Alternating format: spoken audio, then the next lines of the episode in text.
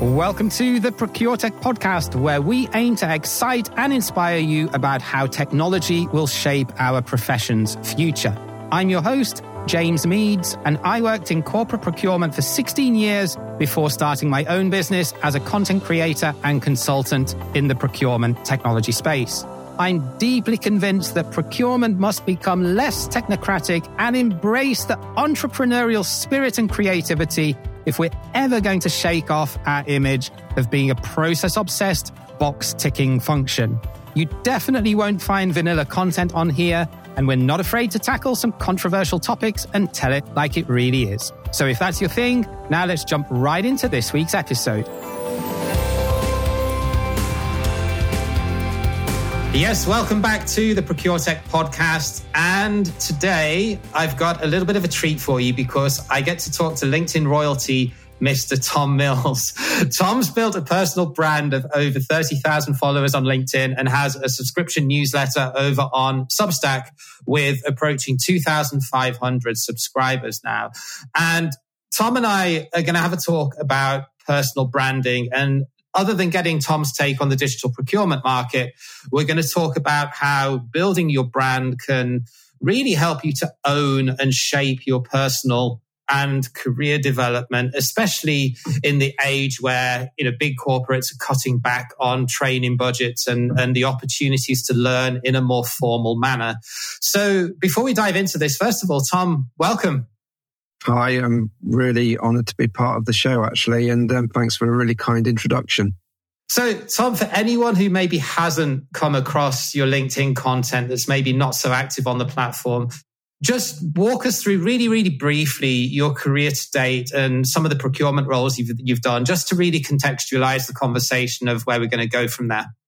Yeah, sure. So I've had a um, unique blend, really, of direct and indirect buying in my career. So I started out 12 years actually at the the co-op in in kind of category buying, category management style roles, FMCG environment, dealing with some big suppliers like Coca-Cola, GlaxoSmithKline, but also delivering supplier relationships with local suppliers as well.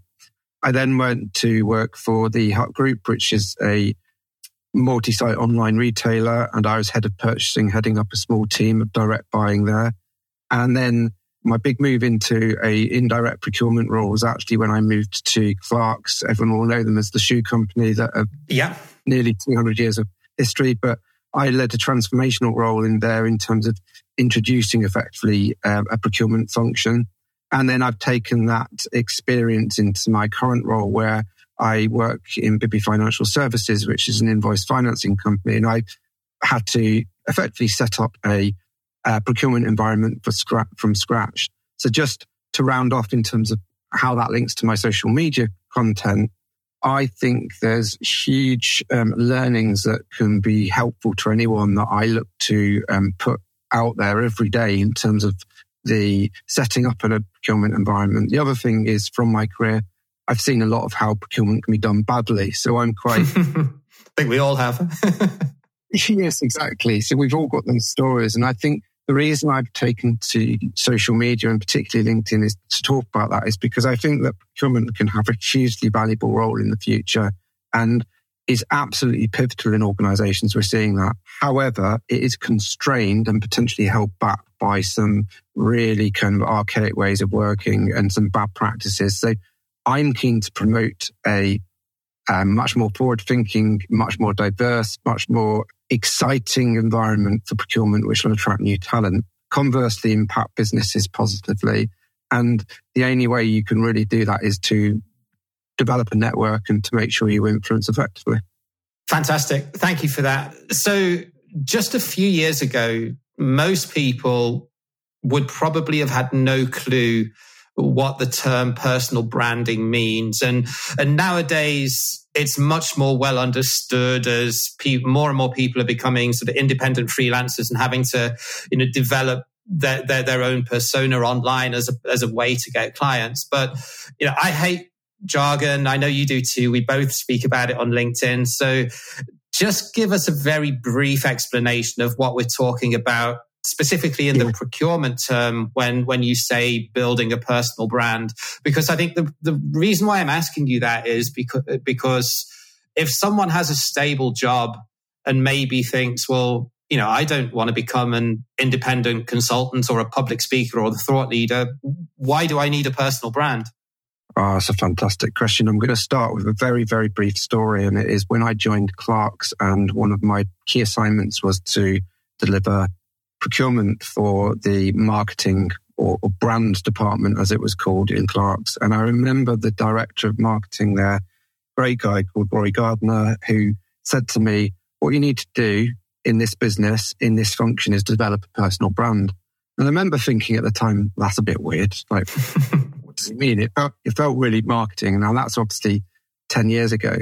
But honestly, it stuck with me. So, what he meant by that was, it was how do I make sure that I effectively engage with my audience with influence the organization? It's by being known for something. So being known for um, what you believe in and making sure that your personal brand is an effective one, which makes people want to work with you positively. So I see that as hugely relevant. It doesn't matter whether you're in consulting, whether you're looking for a job, whether you're going independent, whether you're working in a business procurement has to develop its brand within organizations because you're only as good as the influence you have within an organization.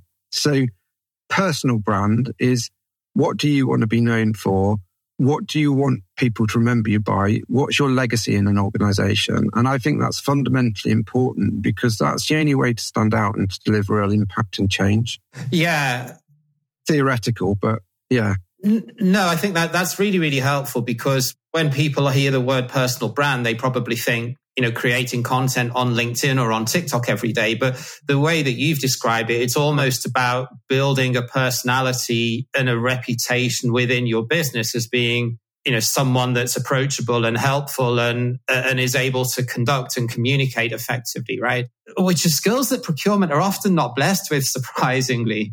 And I think that there's an element here whereby you've got to be I know the word authenticity is banded around quite often, but I'm always very keen that whatever I promote online is a true reflection of my offline self. So I always think to myself, would people that I work with in my current business recognize what I'm saying online? And actually, a lot of the influence that I have for my LinkedIn content or the inspiration, I should say, is comes from a very real scenario that might have happened that day at work. Yeah. Um, so lots of the time my creativity comes from ah, I saw how to solve that. And now I'm going to tell other people how to solve it. Or this happened and I don't think it was right. That's not what I stand for. Therefore, I'm going to talk about it.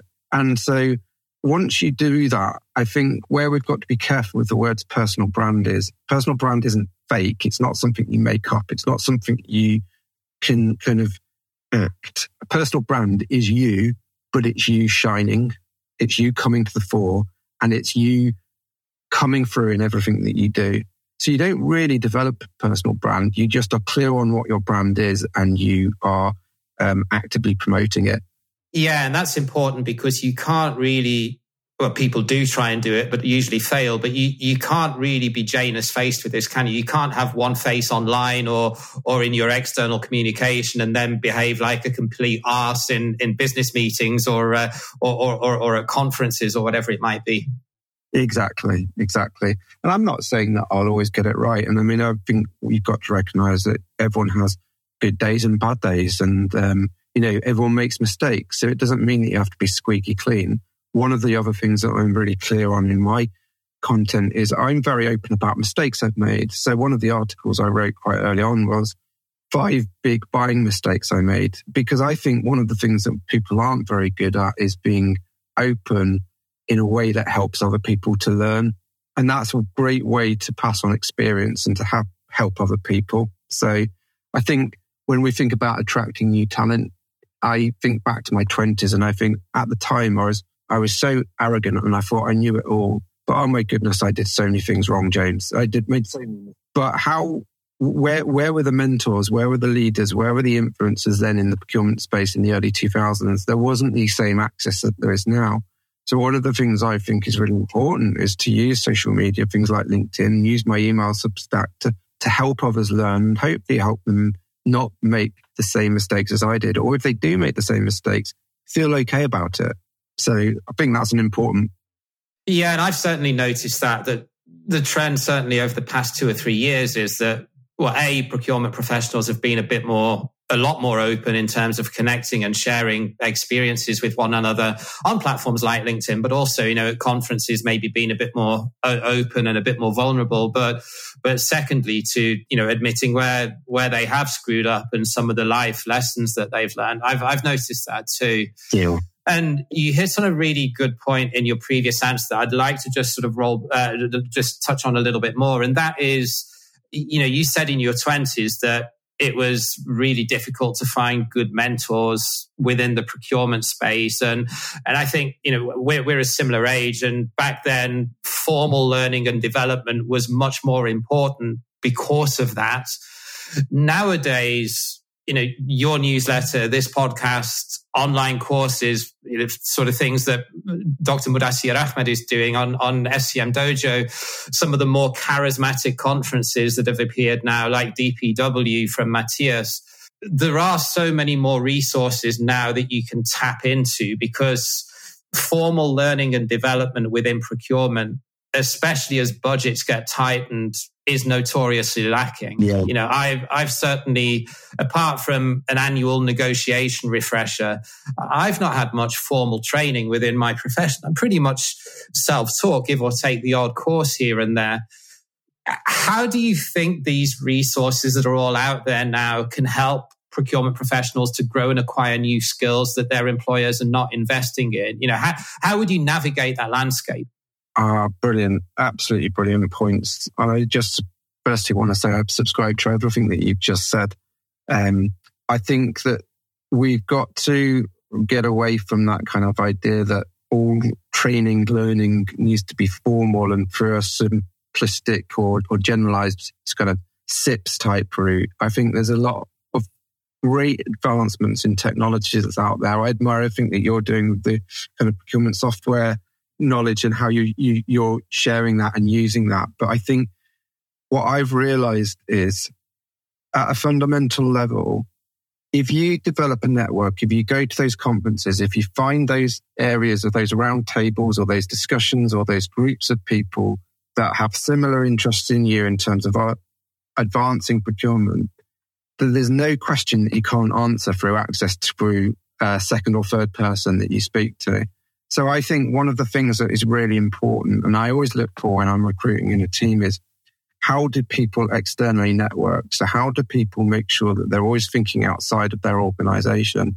Um, even when I'm looking at something like a procurement analyst role, I'm thinking, right, yes, you're doing a great job in the analytics you're providing for us now. I want you to find other procurement analysts and see what they're doing and start sharing knowledge. So I'm not sure if that's directly answered the question, James, but what I would say is it does take being proactive, not relying on your business to provide that formal training or not going through some kind of, there's not a set route. You have to be out there. And I guess there's an element of a lot of the procurement, the effective procurement people that I've worked with are quite extroverted in that way. Um, and I think that that's really important. Um, and that's why I, I warm to people like yourself and what you do because I see that you're out there, you're learning from other people, you're getting out there to all the conferences, you're meeting people. And so much of procurement is about networking and the power of connection. It is, and yet still a lot of procurement professionals don't do it. Do, do you think that's mainly just because of budget or workload or, or, or just the arrogance that they think they know best? Oh, do you know what? I'm going to be really honest here. For my own sake, I think I've not been doing enough actual conference networking over the last year or two simply because of absolute time. So I think about yeah. the procurement role at the moment in the organization I'm in, and hopefully that's a kind of reflection of a lot of people is that there is just that feeling of there's so much procurement to do in the organizations you're in. How can you possibly afford time out?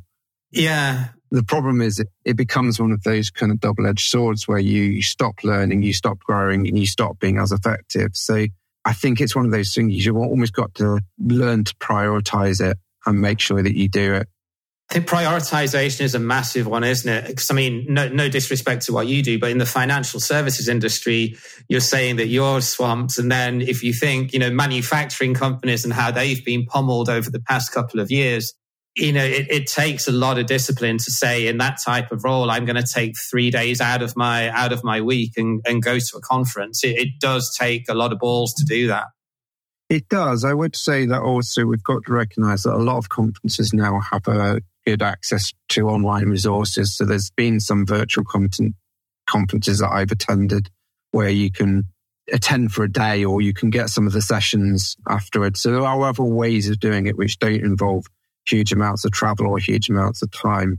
And that's why I come back to the importance of building your network in whatever way that you can and um, using things like LinkedIn, Substack, Twitter, YouTube, to find other content creators and to start working your network that way. So I guess the difference between where we were 20 years ago, James, is that there's multiple ways now that you can learn and develop and grow your network. Whereas it used to be kind of just, just set routes, which were costly. So yeah, and I and I only see that growing. To be honest, Tom, I'm sure you do. You do too. You know, if you look at where it was even just three years ago, in the beginning of 2020, when I started regularly posting on LinkedIn, and where we are now, there's there's a massive difference in terms of online resources and portals that you can learn from. And you know, I'm not I'm not going to put you on the spot and ask for your opinion on formal training organizations like CIPS or the ISM, but you know, I do still think that they have a role to play. I just don't think that they're the only game in town anymore.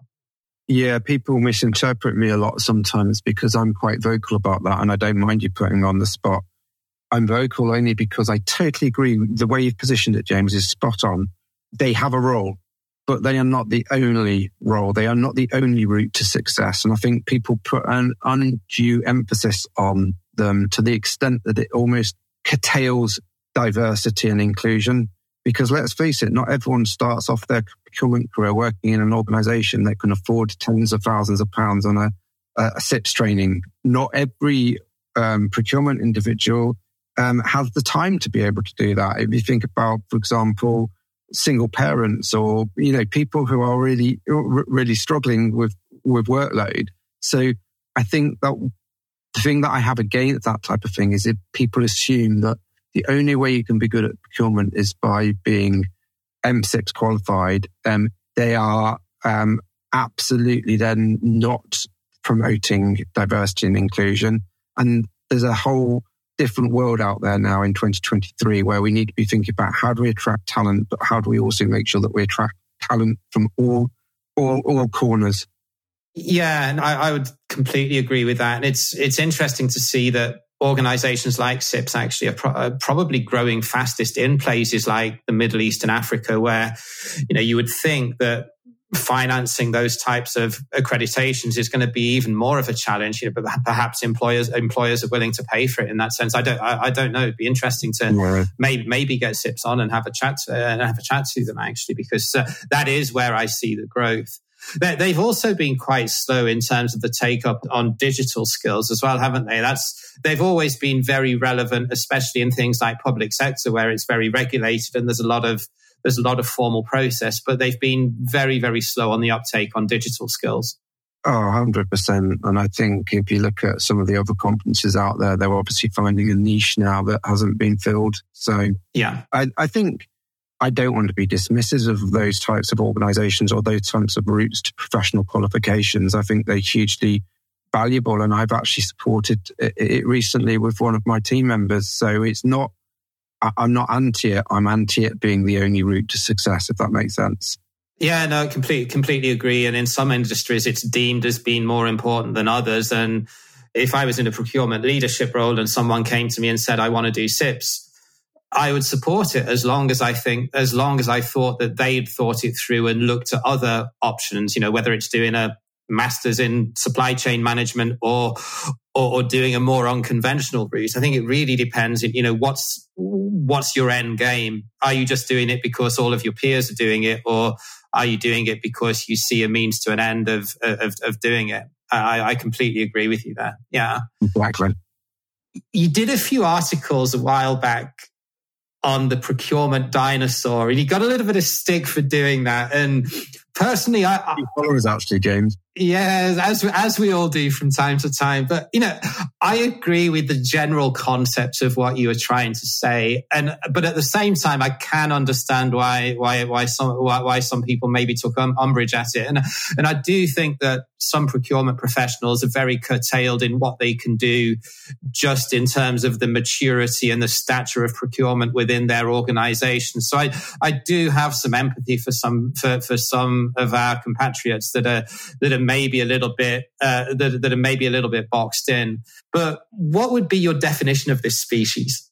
Yeah, um, well, it's a species that is extinct for a start. So, the, I think where um, it may have caused some bother is that there is a, a misplaced interpretation that the metaphor meant that it's about people who are older, longer in the tooth, old age. Dinosaurs didn't go extinct because of old age. They went extinct because they were unable to adapt to a suddenly changed environment. So the reason that's relevant today is because the world that we live in today, with all of the inflationary pressures, with all of the supply chain pressures, with all the digitization and digitalization that's available to us, is hugely d- different to where it was five years ago. And therefore, my point on the dinosaur metaphor is to say, unless that we adapt quickly, there is a very real chance that procurement as we know it could well die or go extinct. That doesn't mean that we might not, as individuals, find other roles within the, the business, but I think procurement has to adapt far more quickly than it has been. And that's why I think that we need to be making sure that we're doing everything we can to attract new talent, everything we can do to understand the technology advancements and how that's going to impact our businesses. And then we need to be having a, a change mindset. It's about a mindset to be able to adapt and move on from old ways of working. And that's the bit that I think I've seen has been particularly slow within um, certain organizations and certain individuals I know.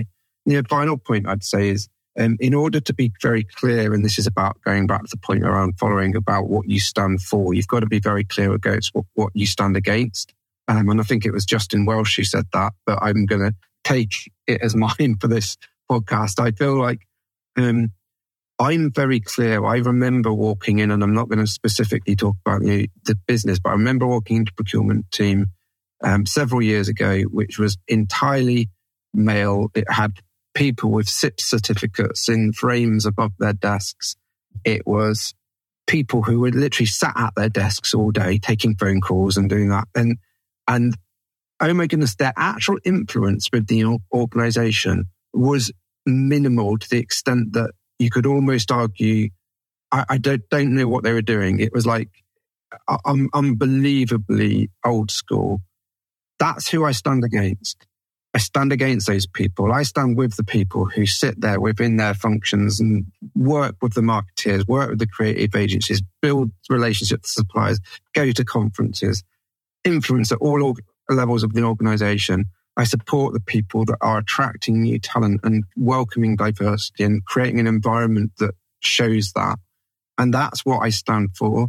So I'm very happy. I was relieved to lose a lot of followers during that point because it made me very clear on, okay, these are the types of people that I want to work with. And I know some people took umbrage against it, but that's the point. Sometimes you've got to be clear on what you stand for I'm passionate about that. And I hope that's just come across in that little spiel I've just given you, James. Yeah, definitely think it does. Yeah.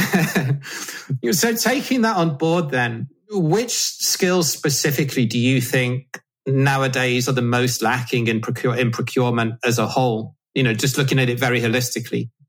Mm, lacking is a good one. Be- well, it's a good one. It's a difficult one actually, because I think you touched on it earlier on, or it was before we actually started recording this pod, but there's an element of I don't think there's people who are working on or self aware enough about their soft skills, about their um, emotional intelligence. Now, it's quite difficult to learn emotional intelligence because so much of it is kind of part of who we are from how we've grown up.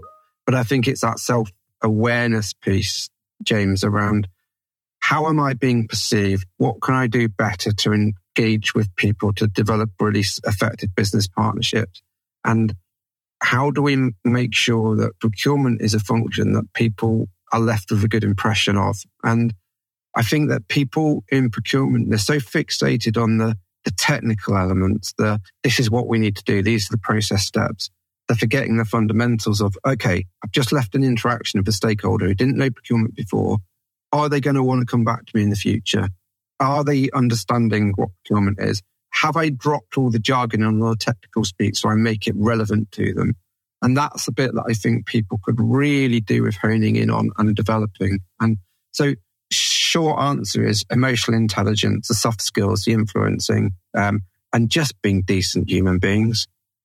Yeah, I, I, completely agree with you. I do think some of it is also down to internal process as well, though, isn't it? Because if you yeah. if you're first going back to what you just said, if if a stakeholder's first experience with procurement is that it takes them two weeks to onboard a vendor, then they're probably not going to come back. But is that the procurement person's fault? It's it's not always, is it? But I, I do completely take on board what you say. But I also think that it's it's down to governance and process as well. And I think sometimes procurement is the tail that's been wagged by the dog of legal and internal audit sometimes. And I know in things like financial services, it's a very regulated industry, but I do think that we need to stand up to that a lot more.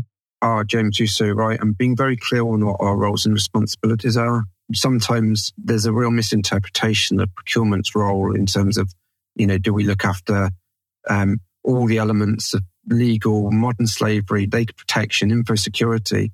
Those are all important compliance steps. And yes, we have a have a role to make sure that the processes are right. But ultimately, that's not where we're delivering our value. So you're absolutely bang on.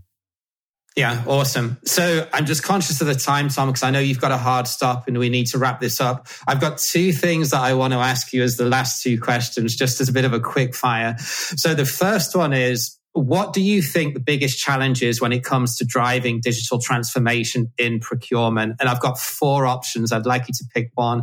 The first one is apathy or lack of mandate. The second one is risk aversion. The third one is problems with attracting and retaining talent. And the fourth one is just poor awareness of the procurement tech marketplace beyond the established players. Uh, do you know what? I'm going to go with number one, apathy. I think the reason I say that it was apathy and what, James? Can you remind me? And lack of mandate. Lack of mandate, yeah. So I think there's there's quite a lot wrapped up in that. But the reason I go with that is because I think there's a kind of procurement is almost seen as a back end function and a lot of the time, and you almost yes. have to come. Yeah. You're there to support the business, to sales teams to get what they need, and I think there's a lack of mandate, but also there's an apathy in terms of oh well, it's working. We, we, it's okay. We, we, we can just carry on as we are.